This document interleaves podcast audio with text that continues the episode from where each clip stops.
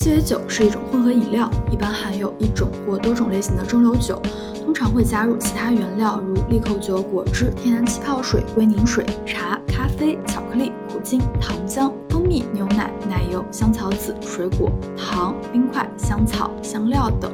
有些鸡尾酒还会在酒边边缘沾上一圈盐、糖、可可粉、肉桂粉、辣椒粉、柠檬皮屑、柑橘皮屑等。这一期我们又请来了酒类资深爱好者冯鑫来跟我们聊聊鸡尾酒这个话题。他当下也是纽约一家网红餐厅的酒水顾问，并研发了四款好喝的鸡尾酒。在这期节目里，他会相对系统的介绍关于基本的鸡尾酒调制，希望对于在家想打造 home bar 的小伙伴有一些启发。如果你在听节目的过程中有任何想法，欢迎在评论区里跟我们互动讨论。欢迎关注我们的公众号、微博 Arts of 艺术出圈，也欢迎加入我们的听众群。具体进群方式请看 show notes。如果你喜欢听我们的节目，也欢迎分享给身边的朋友。非常感谢你的支持。另外，第一期艺术出圈体验课已经在喜马拉雅上线，这一期是关于 Sleep No More 沉浸式戏剧的幕后故事，请大家多多关注。Hello，大家好，欢迎收听新一期《耳草艺术出圈》，我是林子。这一期我们来聊一聊鸡尾酒，我又请来了冯鑫为大家做鸡尾酒的相关知识的科普。欢迎冯鑫来跟节目的听众朋友们打个招呼，并详细的介绍一下自己吧。嗯，Hello，大家好，嗯，我是冯鑫，然后我们又见面了。现在人在纽约，然后我的本职工作是一个大厂的码农，但是我对酒类是非常感兴趣，鸡尾酒。也是有些相关的经历。我在纽约上过纽约的调酒学校 （New York Bartending School），然后我上过一个比较专业的网课，是一个很大的全球酒类厂商叫做 Richard Pernod 的一个网课，叫 Bar Smart。然后我在纽约的一家呃日式酒吧做过 bartender 三个月，然后我现在也在帮朋友的店酒水的一个顾问。然后也做过很多预调型的鸡尾酒，所以对鸡尾酒还是略有研究。所以首先的话，想让冯鑫来科普一下鸡尾酒它具体是什么，然后以及鸡尾酒它的原型是什么样，还有一些具体有哪些经典的鸡尾酒。好的，没有问题。鸡尾酒可以想象它就是一个酒精类的混合饮料。那最早为什么要做一个混合？其实因为在十九世纪的末期，那些酒实在是太难喝了，所以大家会想说，那如何让这些酒精变得好喝一点？因为那些酒的蒸馏技术都非常的差，可能就是比如说像我们说的，就是有些很浓郁的前味跟后味。当然，现在的酒精蒸馏技术可能已经掌握比较好，可以把那个所谓的头尾给去掉，所以只留下最中间最纯净的酒的部分。但当时的话，有很多这种私酿，然后酿酒技术也不是很高超，蒸馏技术也不是很好，所以以至于有些酒它的味道特别重。所以当时的人的想的办法说，那只要加糖，也许就会把它变得好喝一点。那除了加糖以外，另外一种东西可以加的就是一些风味儿。那其中有一种风味儿的呃原料叫做苦精，叫 bitter。比较普遍的一个 bitter 叫做 Angostura，那这个东西其实是当年在特立尼达一个军官首先发明的，跟可口可乐有点类似，就是是为了做一款药类的这种饮料，就是既可以治病，然后也可以作为一个随军的饮料。但没想到这个东西发明以后，因为它有添加了很 Angelica root，添加了很多别的这种风味的这种草药，使得它有一种很浓郁的，有点像类似于可乐的风味。然后这个东西在世界范围内就开始流行开来，以以至于它变成了一个鸡尾酒非常重要的一个风味的添加。它也是一个非常浓郁的一款浓缩型的草药酒，然后四十度，加上糖，加上烈酒，这三个部分构成了最经典的一个鸡尾酒的原型，叫做 Old Fashion。但这个名字是怎么来的？其实也很有意思，就是说一开始的鸡尾酒其实没有一个名字，它就叫 Cocktail，它就是一个烈酒，你的就是你所选的烈酒加上糖。加上一点苦精，这个东西就叫做鸡尾酒。Bartender 可能就是酒吧酒保做一个职业，然后他们慢慢有一些自己的创新。然后这时候客人来了以后，他们想说，我想喝一杯原来那种风味的鸡尾酒，所以他们就会说，I want the old fashion，我想要一个经典鸡尾酒。所以 old fashion 这个名字其实是相对于身后发明的一个鸡尾酒的名字而言的。我们刚才讲的是我们要谈一谈这个鸡尾酒有很多的这个经典原型，那 old fashion 绝对是最重要的一款鸡尾酒。那它的制作方法其实非常简单，我们可以现在简单讲一讲，基本上是两个盎司的基酒。那现在最普遍用的基酒肯定还是用的美国的波本呃威士忌。然后最传统的方法是放一块方糖，然后用两个 dash，就是两个小剂量的这个苦精浇在这个方糖上面，让它浸润。然后用一个棒子，然后把那个糖给搅碎。这时候加入这个两个盎司的这个威士忌，然后加冰块，然后把它给搅拌，糖融化以后，在杯中就可以，然后放上一片这个橙子皮，这就是做好的。这是一款最经典的，叫做 Old Fashion 经典鸡尾酒。那我们还会听到一些别的非常经典的鸡尾酒，比如说一个比较经典的鸡尾酒叫做叫做 Martini，叫做马马提马提尼。对，马提尼其实也是一非常简单的东西，就是。你可以想象，嗯，当时原材料其实不是那么丰富，所以说你能混合的种类的酒也不是很多。马提尼就是一个非常非常简单的酒，它是有一款纯色的基酒，大部分时候是琴酒或者是伏特加，然后加上一个另外一款酒叫做白味美斯，或者说干型味美斯。味美斯是什么东西？味美斯本质上是一个加强型加香的葡萄酒。你有一款正常的白葡萄酒，然后你加了一些葡萄酒精。然后再把它把它的酒精提高以后，它就可以浸泡一些别的像草药或者别一些香料，这个泡出来的东西就叫做白味美斯。它之所以是白的，是因为它没有加入一些别的草药使它颜色变红，它加了草药的让它颜色总体来说呈一个白色跟黄色。然后它没有加糖，传统上白味美斯是不加糖，所以它也被称为干型味美斯。那还有一种味美斯叫红味美斯，那可能也叫做甜型味美斯，叫 dry 味美斯或者说 sweet 味美斯。它的红色不是由不是因为它是红葡萄酒酿，而是因为它的里面添加的一些草药使它染成了红色。之后因为那些草药可能比较苦，所以它加了一些糖进去，那些变成了甜型的味美斯。所以说甜味美斯跟红味美斯其实是一也是一个可以等同的这么一个品类。那我回到我们讲马提尼，那马提尼其实非常简单，就是一个烈酒加上白味美斯，所以它总体来说是烈酒，但是它因为味美斯的加入，给它增加了一点点这种草药的风味。当然也不是说白味美斯就是纯完全是不甜，它里面其实也有点甜度的。那传统上来去做一个经典的马提尼，我们一般会用一款正就是清酒，然后一般是一个三比一的比例，以三倍的清酒加上一倍的白味美斯，放到一个搅拌杯里面加冰搅拌，然后把温度降低，然后之后把冰滤出来，滤到一个高脚的马提尼杯。这时候你可以加一些装饰，比如说传统的装饰是一个橄榄，或者说一个柠檬皮。当然你会听到一些很多马提尼的变体，就是因为它的原料实在太简单了，只有两款酒，就相当于番茄炒蛋一样。如果你有这番茄给蛋，你可以发明出无数种变体，然后你可以广为流传。那马提尼有很多种变体，可以说我们三比一是一个正常型的马提尼，但如果你想要特别干，也就意味着糖分特别少，那你就可以适当的把这个味美斯的量给减少。所以基本上如果有客人讲说我要一杯 dry martini。Extra martini 的话，你可以把清酒跟这个味美思的比例提高到五比一，甚至有一段时间，大概在七八十年代的时候，当时大家也是非常不流行喝甜的这种东西，想要味道越纯净越好。甚至有一个笑话，就是说当时说我要点一杯 martini，然后不加一点点味美思。很多的 bar 台呢就会把妹妹是瓶子拿出来，在客人面前晃一圈，然后就收回去，然后直接加烈酒加冰，然后把把一杯纯的呃清酒舀出来倒完以后，这也是一杯马提尼。所以根据你不同的偏好，你喜欢喝甜一点还是喜欢喝不甜一点？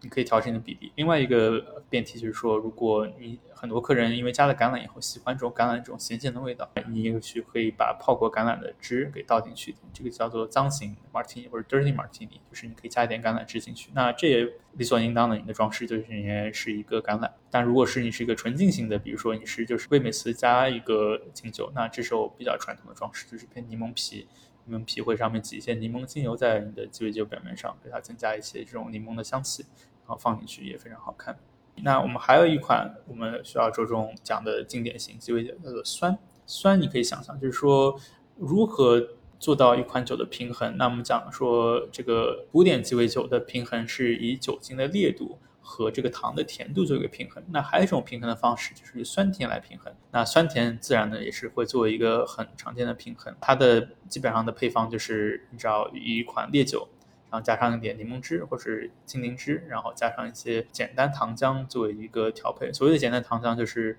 水跟糖重量或者是容积一比一，然后调制成一种糖浆，然后把它放在一个摇杯里面加冰摇匀倒出来，那这就是一杯有烈酒风味，但是以酸甜平衡的一个很好喝的一款酒酒酸。最常见的酸呢，可能还是就是威士忌酸 （whisky sour），但是还有一些别的变体，比如说如果你用了朗姆酒，然后你用了精灵汁，然后你用糖浆，这个做出来可能就变成叫做 daiquiri，这是一个你知道海明威最喜欢的其中的一个饮料之一。当然，在 daiquiri 的基础上，你还可以做更加的更多的变体。如果你放了薄荷叶，然后你加了气泡水，这个东西就变成 mojito，就变成一个莫西多。为什么我们说经典鸡尾酒这么重要？因为经典之所以能够流传，就是它在这么长时间里证明了它是一个能被跨越时代、被所有人都能接受的这么一个饮料。我们可以想象，无论这个时代的风味是怎么样，我们作为一个人的基因的改很慢、很缓慢。我们觉得好喝的人，其实上一上一代的人可能也觉得好喝。所以经典能够流传是有一定的道理的。后作为这么一个经典的框架，现在的调酒师在这个框架上面会做出一些适当的变化。比如说，如果我把苦心换了。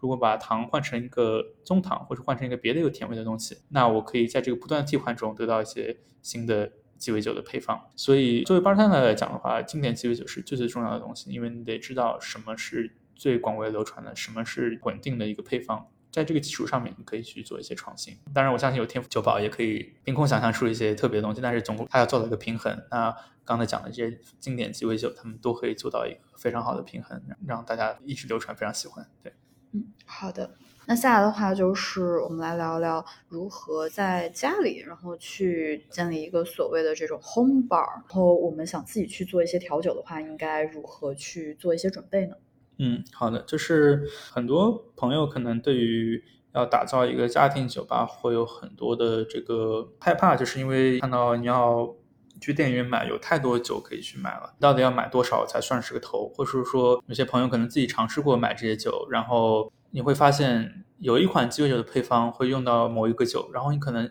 那个酒只用过一次，你就再也不会用了，你会造成很大的浪费。所以我可能我的建议就是说，如果你想从零开始来慢慢积累你的酒的话，从你最喜欢的酒开始买，比如说你喜欢喝 whiskey sour，你喜欢喝 daiquiri。那你就买你喜欢那个基酒，你就买一瓶朗姆酒，或者也就买一瓶威士忌。那这样的话，你就已经可以在家里调你最喜欢喝的酒了。然后之后，你可以从这儿进入慢慢的一个拓展。比如说，哎，我知道，你知道有了威士忌以后，然后如果我们拿一个红的味美斯，那也许我可以调一个曼哈顿。所以你可以把你的所谓的这个鸡尾酒树状图慢慢的给延伸下去，你不用一次就给买全。所以，我可能我的建议就是说，先从自己最喜欢的基酒开始买。然后，至于说，如果你要去办 party 招待朋友的话，那你可能也是需要准备多的一点品种。那我可能说，那你可能就是说，每一个基酒的种类都准备那么一瓶，就不用太多。然后之后看到按照自己的喜好，跟按照自己的这个调酒的进度，然后慢慢的去配剩下的东西。嗯，刚刚说到了基酒，就是前面也提到了一些经典的一些鸡尾酒，它们里面可能包含一些不同的基酒。那其实能不能给我们在对基酒这一块做一个科普呢？就比如说 gin 啊、vodka 啊，然后 whisky 啊这些基酒，可以来具体给我们讲解一下。嗯，好，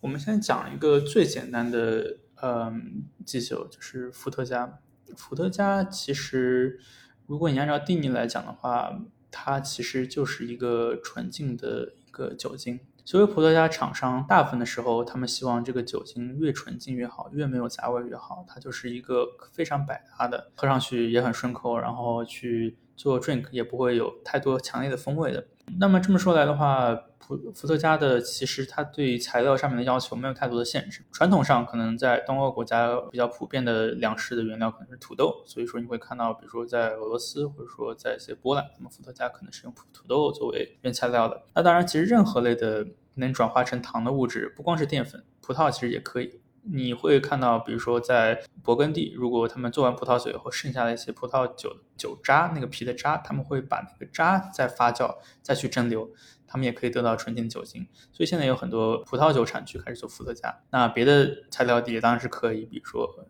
玉米、小麦这些材料可能会给它带来一点点的风味，所以你经常会听到一些懂行的人说啊，我可以盲品评出来这个到底是什么材料，这是土豆伏特加或者是伏特加。但是这其实很难，而且这是跟酿酒厂商的初衷是很不一样的。伏特加做出来的目的就是为了纯色无味，然后只有非常顺口的酒精，所以他们会经过很多次的蒸馏，甚至于他们。呃，为了达到这种无色的这种效果或无色无味效果，他们改良他们蒸馏塔，使得他们可以在一直的循环的继续蒸馏。蒸馏完以后，他们很可能会过一遍活性炭，把所有的这个味道跟杂质都给去掉。它的目的就是为了达到一个顺口、纯净的酒精。所以这就是伏特加。那我们经常会看到一些常见的牌子，比如说像是什么绝对伏特加，像是这个灰雁，对他们其实嗯大同小异，只是可能在口感上面都是。会不太一样，灰雁可能会稍微顺一点，伏绝对伏特加可能会稍微有点刺激感，但是他们总的来说都是一样，就是他们想做一个无臭无味的一个酒精，比较易饮。那在这个基础上面，如果说你想要真的表达一些风味的话，比如说如果你加一些草药，或者说加一些这种草本，一个比较常见的一个另外一个酒类，在伏特加的基础上演变出来就是琴酒。琴酒最主要的一个特点是，是它传统上会加很多的杜松子，叫 juniper。juniper 是一种类似于松树的一种树木的一种果实，非常小，然后它有很浓的这种特殊的香味，有点像类似于胡椒或是一种柑橘皮的一种混合的一种东西。然后在这个基础上面，你可以任何一个清酒厂商就可以发挥自己的想象力，加入。他们觉得合适的这种草本的这种组合，比如说一个传统的话，可能会加入一些所谓的香菜籽 （coriander seed），会加入一些茴香，会加入一些豆蔻，或者说还有。个东西叫做 carry seed，我不知道中文叫什么，但是就是你可以加入自己任何的想象，或者说任何你觉得适合的香料进去。加香的形式有两种，你可以说把这个伏特加酿完以后，把这香料放进去浸泡；你也可以在蒸馏的过程中加香料，使得蒸馏出来的一些更加细致、更加细腻的那些香料的味道直接到了你的酒液里面，这都是可以的。嗯，甚至于像比如说三得利一款非常流行的清酒叫做六，叫做 l o c u c i n location 就会用到很多那种日式特别的这种元素，比如说加入很多柚子皮，加入了一些这个所谓的樱樱花木在里面，达到一种就是日本日本元素的这种效果。所以清酒其实如果你归根结底其实就是加香以后的伏特加，但大部分清酒可能是嗯会用杜松子。稍微展开一点，就是你经常会看到一种酒叫做伦敦伦敦清酒，那伦敦清酒大部分可能也不是伦敦本地产的，可能最早的。清酒是伦敦产的，但是现在的定义的话，就是只要是按照某一定的配方的比例，然后某一定的工艺，你就可以叫伦敦清酒。比如说在世界别的地方，比如说印度，你也可以制制造你叫伦敦清酒。然后剩下一个比较一些比较大类，比如说一些朗姆酒。朗姆酒的话，材料的话会比较特别一点。我们刚才讲说伏特加的材料，你可以用到任何含糖的材料，你可以酿伏特加。朗姆酒，大部分朗姆酒是在加勒比海域的岛国生产的。当地会比较盛产的一种农作物叫的甘蔗，所以朗姆酒会直接从蔗糖，然后把蔗糖用水去稀释，然后加酵母发酵，然后去蒸馏。当然，你可以用甘蔗汁去发酵，你也可以用把制作完蔗糖剩下的残留物，叫做英文叫做 molasses，我觉得它是一种黑色的一种非常焦化的一种糖浆，你可以把那个东西去发酵，然后再去蒸馏。用 molasses 发酵以后的朗姆酒，就它会有更加浓郁的奇特的味道，比起如果是用纯甘蔗汁去发酵的酒。纯甘蔗汁，比如说像一些法属的马丁尼克群岛，他们会做一种叫做 rum agrico 那些酒的甘蔗味道非常浓郁。但是如果你去呃牙买加呃这个岛国，呢它可能会用到很多这种 molasses。呃，发酵以后的这种酒，那那些酒就会有非常浓郁的褐色烧焦的味道，比如说有时候会有一些烧焦轮胎的味道，会有一些这种变黑的香蕉皮的味道。但这些也不一定都是差的味道，他们都经过一些你知道鸡尾酒的混合以后，他们都会体现自己很独特的风味。当然，还有一一大类比较知名的朗姆酒，就是在波多黎各的朗姆酒，我们经常听到百加德。百加德它有点像是朗姆酒中的伏特加，它不是特别在意这个朗姆的或者说甘蔗的风味，它也希望尽量做到一款无色无味，然后有一点点风味的伏特加。所以一般百加德是很适合用来调酒的，因为它没有太多自己风味的表达。当然，呃，加勒比地区还有很很多别的岛国都在做朗姆酒，比如说像什么瓜拉纳，或者像特林达。海地其实他们都有做这个朗姆酒的传统，因为甘蔗实在是太盛行了。之后我们会讲到这个威士忌，威士忌其实我们总来说也是用谷物酿造的一个纯净的酒，然后放到木桶里面陈年之后，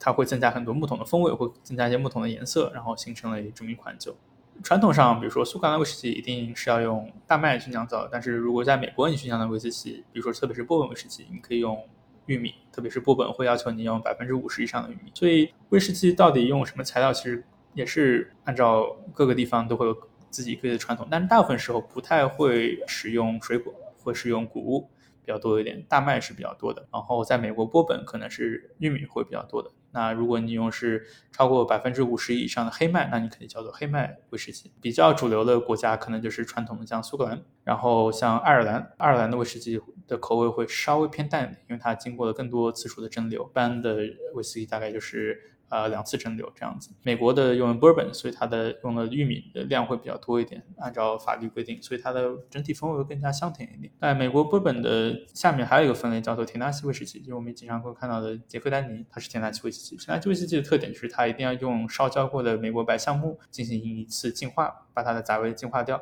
那还有一些比较流行的威士忌，比如像日本威士忌，其实日本威士忌主要还是以苏格兰威士忌作为原型。呃，以前是最早是由祝贺还有三得利呃作为这么一日本威士忌的发源。当然，现在各个国家也可以做威士忌，特别像比如台湾的呃卡法兰啊，也是在近几年非常有名。那差不多这就是威士忌。那剩下还有两个品类，一个就是龙舌兰。龙舌兰是比较特属于墨西哥的一种酒，它是产自于一种类似于芦荟一样的这种热带植物，它叫做。阿卡比，呃，这个植物它是一个非常有很多这种汁液的一种植物，这个汁液里面本身富含很多的果糖，所以经过一些的蒸焖以后，把这个果糖的汁萃取出来以后，他们可以进行一个发酵，发酵出来的酒在某一定的产区，如果是。呃，用了这个蓝色 agave 就可以被称为 tequila，在别的地方可能会称为叫 moscow，但是大部分时候 moscow 会经过一些额外的烟熏的一些过程，所以大部分时候大家会认为 moscow 会有一些烟熏味儿，tequila 就是那种龙舌兰发酵蒸馏以后本身那种味道。剩下一种大类叫做白兰地，白兰地跟威士忌主要的区别就是白兰地的原材料是用水果，所以大部分时候你应该是用葡萄。呃，酒做的，所以葡萄先做成葡萄酒，葡萄酒再去蒸馏，蒸馏完了以后酒再放到木桶里面，这就变成了白兰地。如果你是在法国的干邑产区，你就可以叫做干邑，叫 Cognac。如果再往南一点，你在雅文邑叫做 Armagnac，可以叫 Armagnac。但是剩下别的国家也都可以制作白兰地。那还有一类水果，你可以用来做。呃，白兰地的话，就是比如说苹果跟梨子都是一些非常普遍的东西。苹果做出来的白兰地可以叫做 Cavado，那个如果是梨子做出来的话，可以叫做 Perry。甚至于你把梨子跟苹果混一混，其实也是也都是一些比较常见的一些做白兰地的一些方法。好的，这大概就是我们一些好的这些基酒的简单的一些介绍吧。对，好的。那基酒介绍完之后，对于做制作鸡尾酒，还有一个很重要的环节就是配料。是在配料这一块的话。嗯，能再具体讲一讲吗？是的，嗯，就是我们想说鸡尾酒的目的，其实就是为了用一些别的原材料去掩盖这个基酒本来的一些缺陷，所以你会用到一些很多的配料。那一个比较大的配料叫做利口酒，叫做 liqueur。liqueur 本身其实如果我概括的话，它就是一个加了糖，然后加了别的香味的。也是以烈酒为基酒的这么一种酒，所以你可以想说，这个香味可以有各种各样的香味，比如说一些比较常见的 liqueur，比如说像是甜橙味的 liqueur，经常会用的比较多的叫做 control，一种淡淡的苦橙味的一种味道在里面，但是也是一个非常甜，然后也是以四十度，然后还有一些别的 liqueur，比如像说 cassis。卡西斯可能是用了法国传统那种黑醋栗，然后做了一款这么一个黑醋栗风味的，也带糖也带这个烈酒的这款酒。所以你可以传统上有很多很多不同的风味，他们基本上都是以要么是萃取果实，或者是萃取香料，然后作为一个风味的一个体现。这大概就是利口酒。那剩下还有一些酒，比如说我们刚刚讲到了这个威美斯 （Vermouth），Vermouth 是泡过草药的一个酒。以葡萄酒作为一个基酒，那如果以烈酒作为基酒，然后泡过草药的酒，特别是意大利北部阿尔卑斯山山区比较盛产的酒，可能叫 Amaro。他们这个 Amaro 其实就是苦酒的意思。他们传统上作为一个饭后的这个消食酒，叫做 digestive。那这些酒也会经常会用到鸡尾酒的当中。那还有一些会比较用的材料，就是我们讲了说，为了酸甜平衡的话，我们会用到果汁。果汁类的话，柑橘类的果汁会用的比较多一点，比如说柠檬汁、青柠汁，然后橙汁也会用到，或者说有的时候柚子汁 （grapefruit） 也会用到。那糖浆的话，我们会有在我们的简单糖浆一比一糖跟水的基础上，我们可以去泡很多的风味，你可以做很多风味糖浆。比如说，如果你会放一片香料进去，或者放一个什么香草进去，它就会在这个糖的萃取下面可以做出很多不同的风味糖浆。然后之后我们刚才讲到了一类大的东西叫苦精，苦精其实也是一种别的草药的或者说别的水果的味道的一个萃取，它的味道非常非常浓郁，所以大部分时候你只需要加一点点就可以了，加可能加一两滴，或者甚至更少。还有一类大类就是经常会加鸡尾酒的，就是我们有时候会加入一些奶制品，比如说一个非常经典的鸡尾叫做拉莫斯金费斯，它会用到奶油跟鸡蛋，然后奶油跟鸡蛋在酸的作用下面它会结块，然后你再用冰块把它打发以后，它会呈呈现出一种有点像泡沫状的一层奶盖，其实是非常漂亮也非常好喝的。所以这差不多就是我们基本上会用到的别的鸡尾酒的材料，对。好的，那除了基酒配料之外，下来也很重要的一个环节就是调酒的工具。嗯，那可以再具体再给我们讲讲，就是调酒都有哪些工具，然后这些工具大概是在具体是在调酒的某一个环节里如何去使用？好的，如果讲到工具的话，其实第一个最容易想到的工具就是摇酒壶，也叫雪克壶，叫 shaker。那 shaker 大类的话，其实最常见的 shaker 就是有两种，一个是波士顿型的雪克壶，另外就是 coupler 三段式的雪克壶。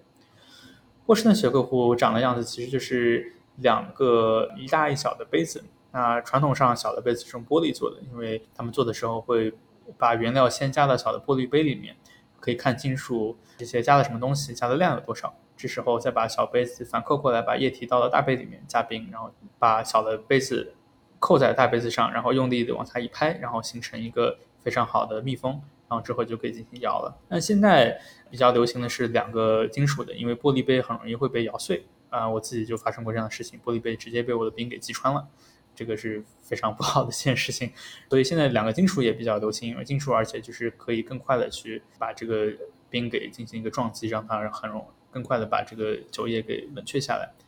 然后另外一款比较流行的这个。雪克壶叫做 coupler 雪克壶，也叫三段式雪克壶，分为下面一个底杯，中层的一个盖子，然后它会自带一个像是一个过滤网的一个东西，上面还有个小盖子可以盖住那个过滤网，这是一个三段式。三段式的摇酒壶在日式酒吧里面会比较常见。其实我并没有太研究过为什么日式酒吧很喜欢这个，但是它比起波士顿摇酒壶的一个最大的优点就是说，呃，它的它如果你把这个盖子盖起来以后，它整体长度没有那么长，所以你可以再通过你的手腕去做出更多的一些变化。比起波士顿调酒壶，因为它太长了，可能大部分时候只能是前后这么一个变化。日式调酒很喜欢用三段式，因为你的两手距离非常短，你可以通过你的手腕的一些转动，使得这个冰块在这个酒摇酒壶里面有一些不一样的这种运动。很多时候他们会非常在意冰块在里面旋转，因为他们觉得不应该把冰块。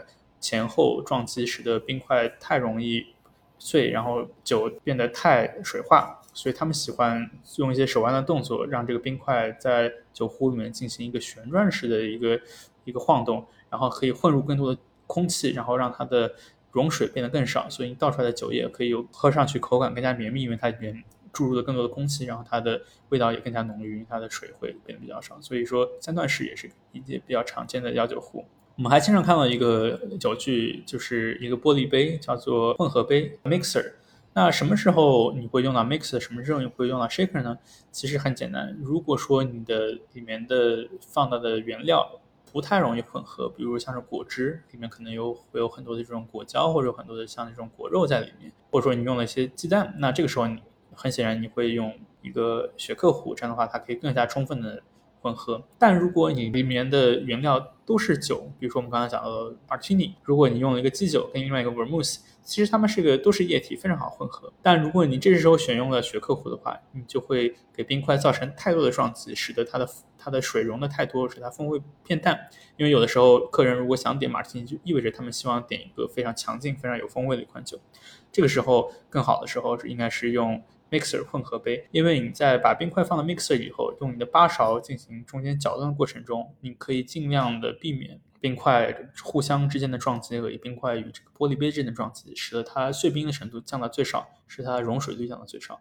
所以一般我们讲说，如果它是一个酒精突出的一种鸡尾酒，叫做 spirit forward 的这种鸡尾酒，比如说像是 old fashion，像是 martini，一般情况下是都会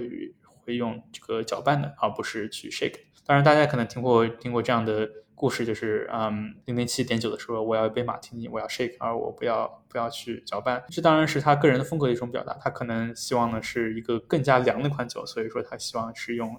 摇晃的，而不是 stir 的。但这也会被后人诟病说他点的酒不够有男子气概，因为只要你摇过以后，你溶水会更多，让这个酒会变淡。当然这是一个笑话。还有我们刚才会稍微会提到两个比较重要的工具，就是一个是八勺，八勺基本上是。会用在混合的酒，会用混合杯的调酒会比较多一点。把勺子伸到最底部，然后用的一个手指的一个转动，让把勺带这个冰一起做一个旋转。那还有一个作用，有的时候日本调酒师会在把所有的东西加完，呃，加到这个雪克壶之后，用把勺放在里面进行稍微的轻轻的搅拌，然后拿出来滴一滴，滴到他的手掌上面。让它会尝一下这个味道，来确保它的酸甜是平衡的。所以八勺也可以起到一个这样的作用。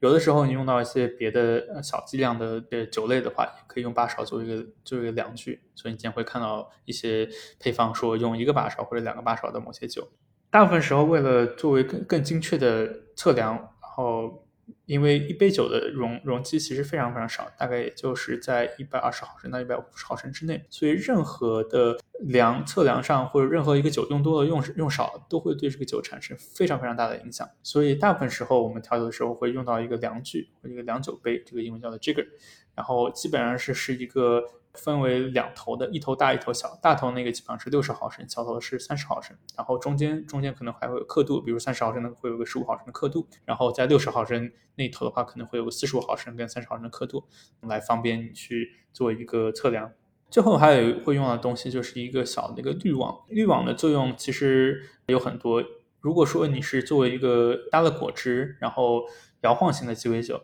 其实里面会有很多的杂质，一方面就是你果汁里面你的果肉可能会放在里面，或者说你在摇完以后，因为冰块的撞击会有冰渣，所以你会需要一个非常非常细的一个滤网把这些东西给滤出来。当然，有些客人会比较喜欢上面飘一层薄薄的一层浮冰，他觉得这个很漂亮，也可以让这个酒可以保持一定温度。但是同样的，你还是需要把那些大的那些冰块给过滤掉，所以你仍然需要一个大的一个过滤的这种滤网。传统话会有一个勺形的一个滤网。会放在那个混合杯里面，或者是一个叫做有一有一圈弹簧的一层滤网，那个叫做叫做 h o u s e r o m filter。现榨果汁基本上是会比市售果汁更好一点，所以如果你柑橘的水果用比较多的话，你可以考虑入手一个那种是折叠型的那种碗状的这种榨汁机，那些是为了专门手持的那种，可以专门榨取一些柑橘类的果汁。当然，如果你量比较大的话，其实可以考虑入手一个。电动的榨汁机，特别是那种冷榨型的榨汁机，它可以更多保留一些水果的风味。然后很多时候在鸡尾酒最后的装饰，我们会需要装饰到很多这种柑橘类的皮，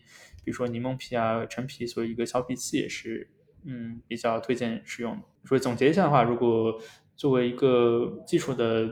家庭酒吧，我觉得会比较推荐你会买一个摇酒壶，然后一个一个混合的一个杯，然后一个八勺。一个滤网，然后一个量酒用的那种小的量酒器，然后一个小脾器，然后一个如果是用新鲜果汁的话，就用一个手持的榨汁机。我觉得这些东西就应该是完全足够了。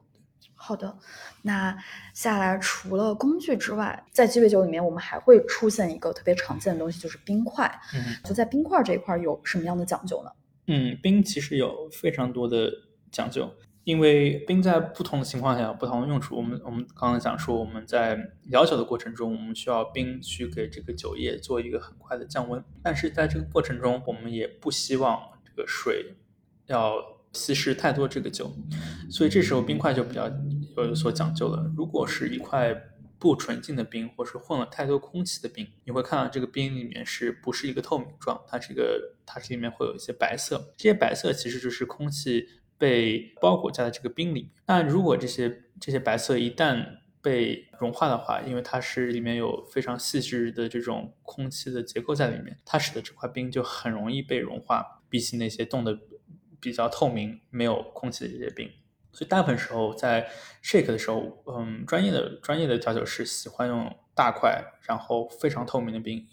来保证它能够最快的降温。然后以最少的融水作为这个代价。当然，可能家庭的话，我们并不一定有这样的条件。因为家庭的话，我们很可能会用超市买的冰，或者说冰箱制冰机的冰，冰箱制冰机的冰，或者说或者用冰格，我们会自己冻一些冰。那些冰，呃，往往也会看到是中间是一个实心的，然后是一个白色的一个东西。当然，在家庭做也是可以，只是说我们可能需要去考虑一点点它的融水，可能在摇的过程中可能会摇的稍微短一点就。没问题了。然后，当然我们也会在那个鸡尾酒上酒的时候，里面加一块冰，特别像是喝威士忌或者说喝那种 old fashion 这种比较基酒为 base、比较 spirit forward 的这种酒，你希望有一块冰在里面，它可以缓慢的融化，让它把这个浓郁的酒慢慢的稀释，然后使得你可以体会到一个鸡尾酒在融水以后不同这种层次的一种变化。所以说，有一个好的模具去做一块整冰也是非常重要的。在家庭里面制冰的话，当然，我觉得如果你家里有冰箱的制冰机，我觉得这些冰是比较适合用来摇酒用的，是比较用来 stir 用的。但是如果说你想得到一个非常高质量的冰，在家里是可以实现的。啊，你所需要买的工具可能就是需要一个小的冷藏的箱，一个 cooler，它基本上是一个塑料的一个盒子，然后塑料盒子中间是空气是中间是中空的，所以它的隔热性能比较好。这时候你把它的盖子拆掉，然后你把一些纯净水倒在里面，然后因为它在除了在上面，它的周围都是隔热的，所以它你放在冷冻室的时候，它的冰只能从上往下冰冻。在这个过程中，它会缓慢的把空气都推到最底下，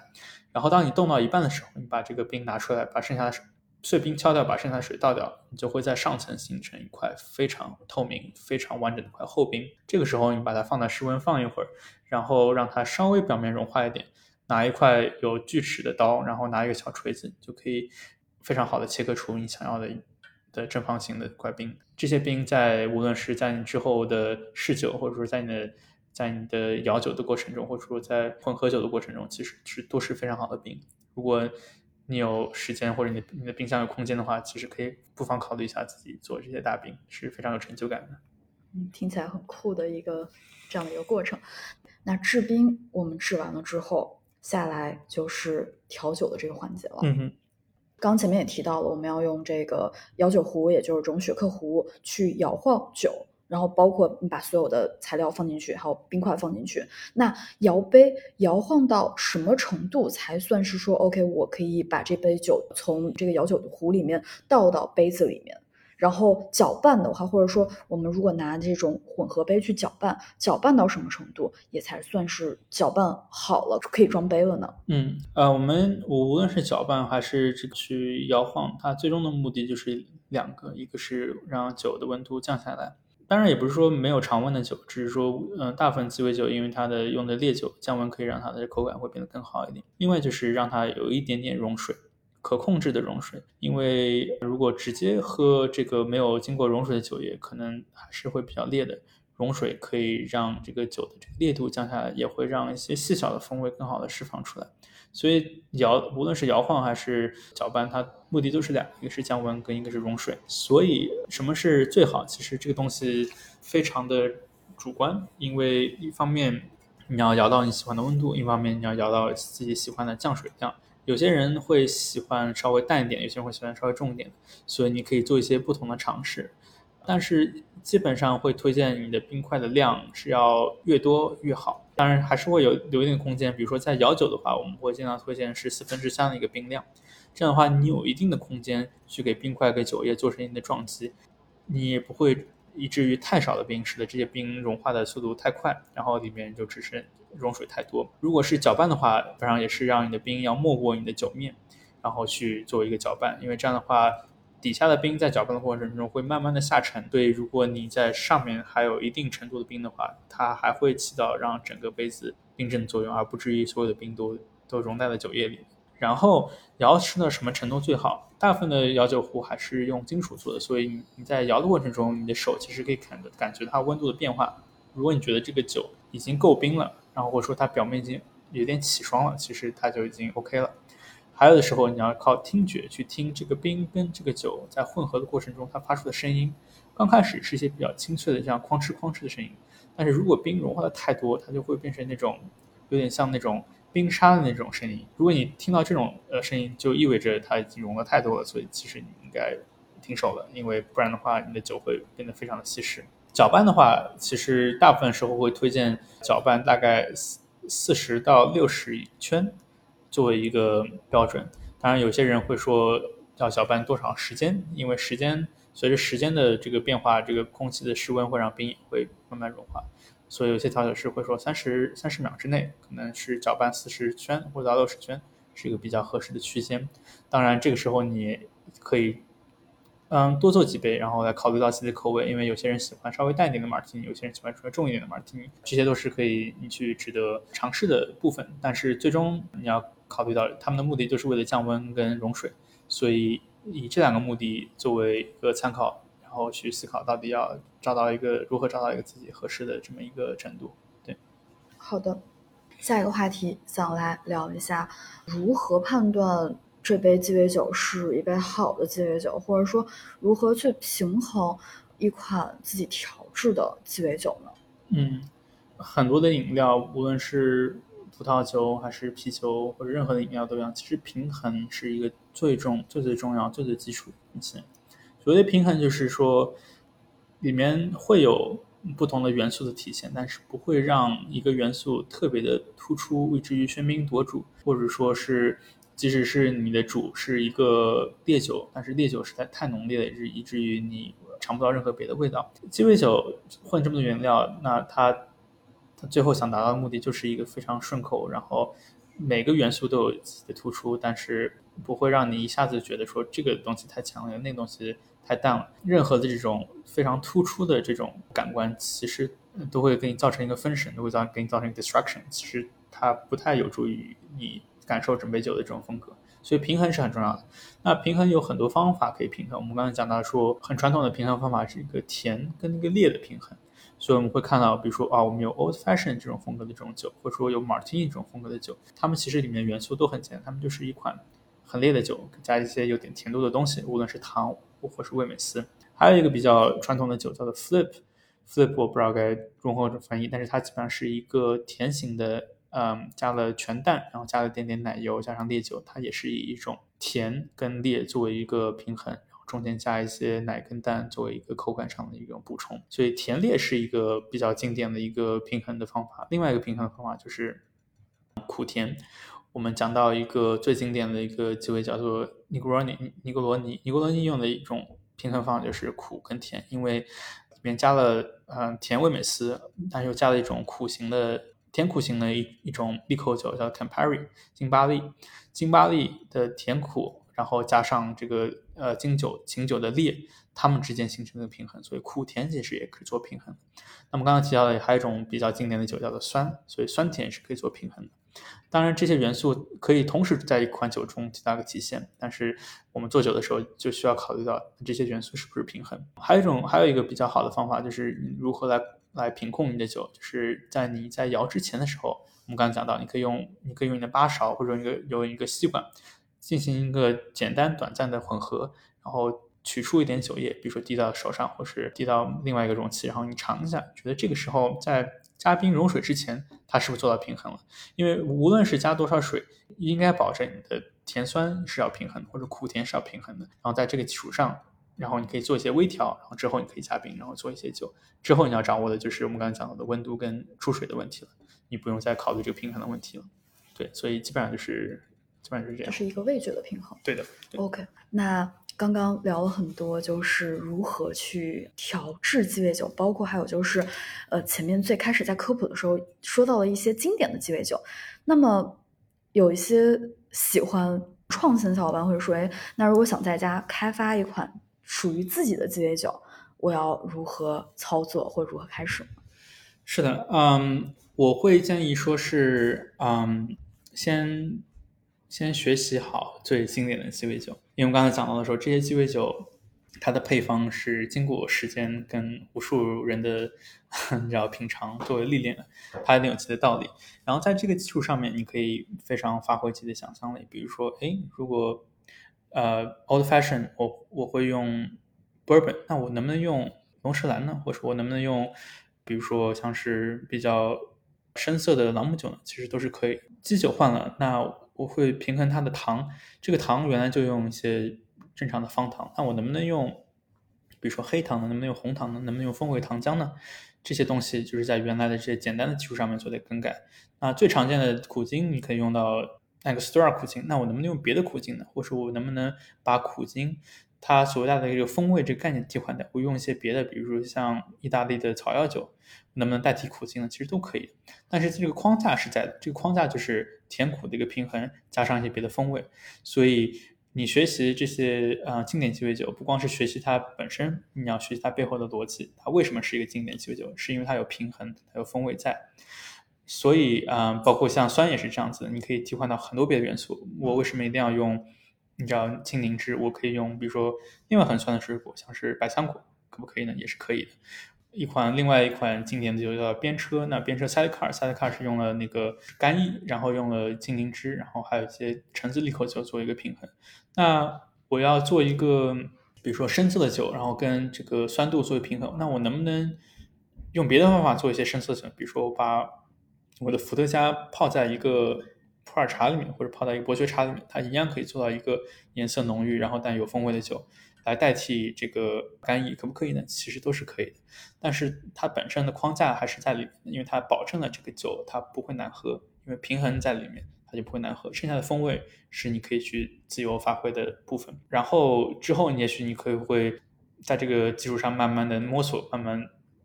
探索出别的平衡的这种框架，然后你可以在峰会上面做更多的这种调整。其实呢，你可以调整的东西就很多了。所以，就话说回来，我的建议还是就是，嗯，还是先学好一些最经典的鸡尾酒，然后在在基础上，在这框架上面。做你想做的任何的创新都没有。好的，那我们其实今天也聊了很多关于鸡尾酒呃相关的知识，然后感谢冯鑫给我们呃普及了很多。感兴趣的小伙伴也可以去在家开始建立自己的嗯家庭酒吧，然后去尝试一些鸡尾酒的调试。那我们这期节目先聊到这里，然后感谢冯鑫呃，那之后的话也会再请冯鑫来跟我们讲一讲其他关于酒类相关的话题。那这期节目先到这里了，大家拜拜。那拜拜，谢谢林子。